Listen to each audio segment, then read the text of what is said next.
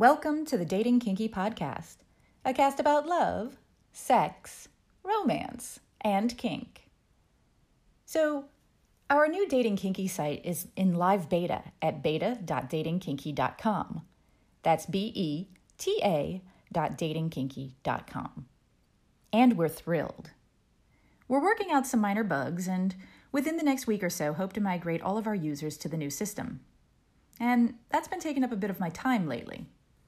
But I've been writing, and I figure it's high time I share some of that with you.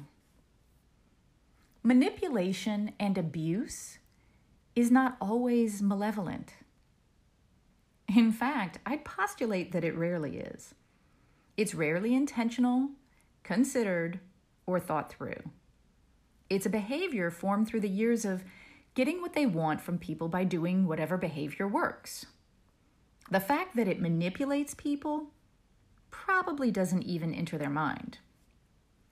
The fact that they are not entitled to whatever they're angling to get hmm, also doesn't enter their mind.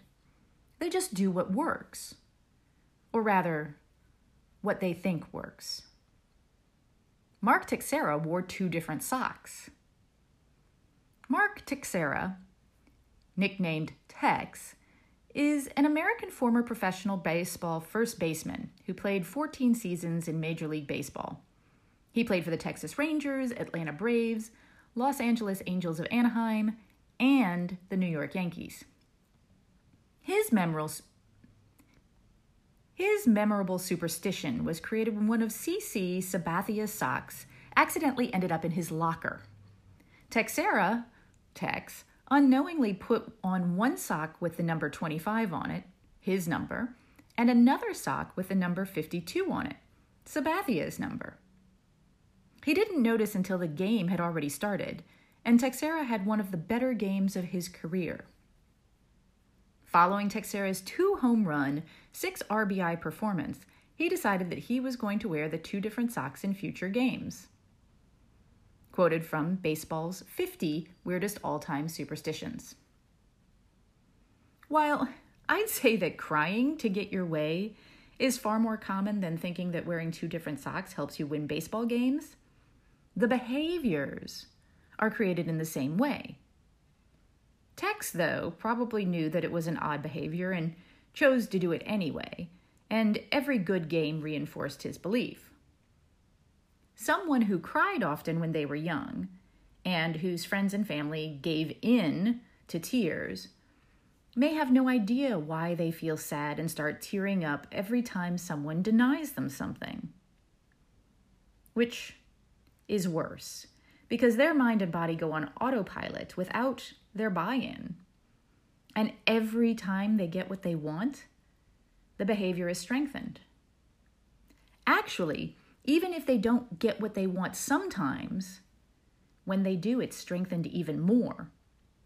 Because once a behavior has been rewarded enough to make it part of a repertoire, every time it is rewarded, even with long stretches in between, it reinforces itself. Want to know more about that?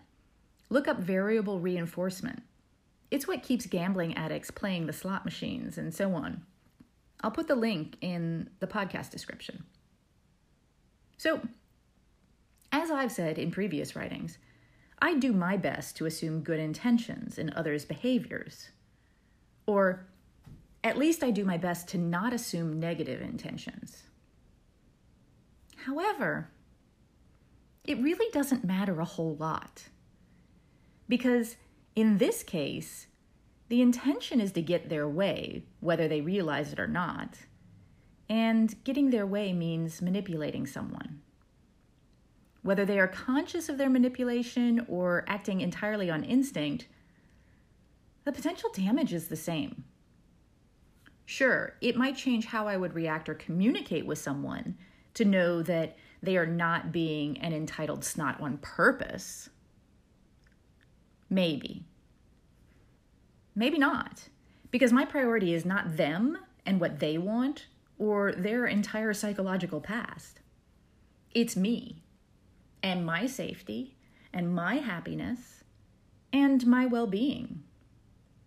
And that usually means cutting people off when they exhibit repeated patterns of behavior that clearly communicate they feel entitled to my time, my attention, or whatever it is they're trying to manipulate me for and are willing to manipulate me for. So now what? Well, like I said, knowing that someone may not be intentionally manipulating me matters to me. I may try to point out their behavior so they might choose to change. I may suggest some reading or some other ways to communicate their thoughts and feelings that are less manipulative or abusive. Or, honestly, I may not, especially if they have overstepped a boundary of mine.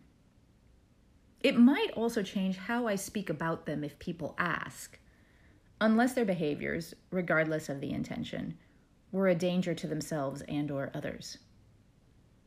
More though, this is a reminder to each of us to think through how we might react to certain things, especially those things with which we might have a behavior pattern.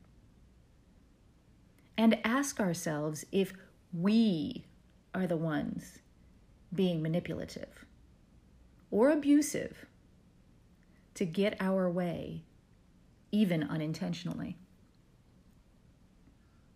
Thank you for joining me today. If you loved this episode, please share it with others who would enjoy it. And please do join me at datingkinky.com.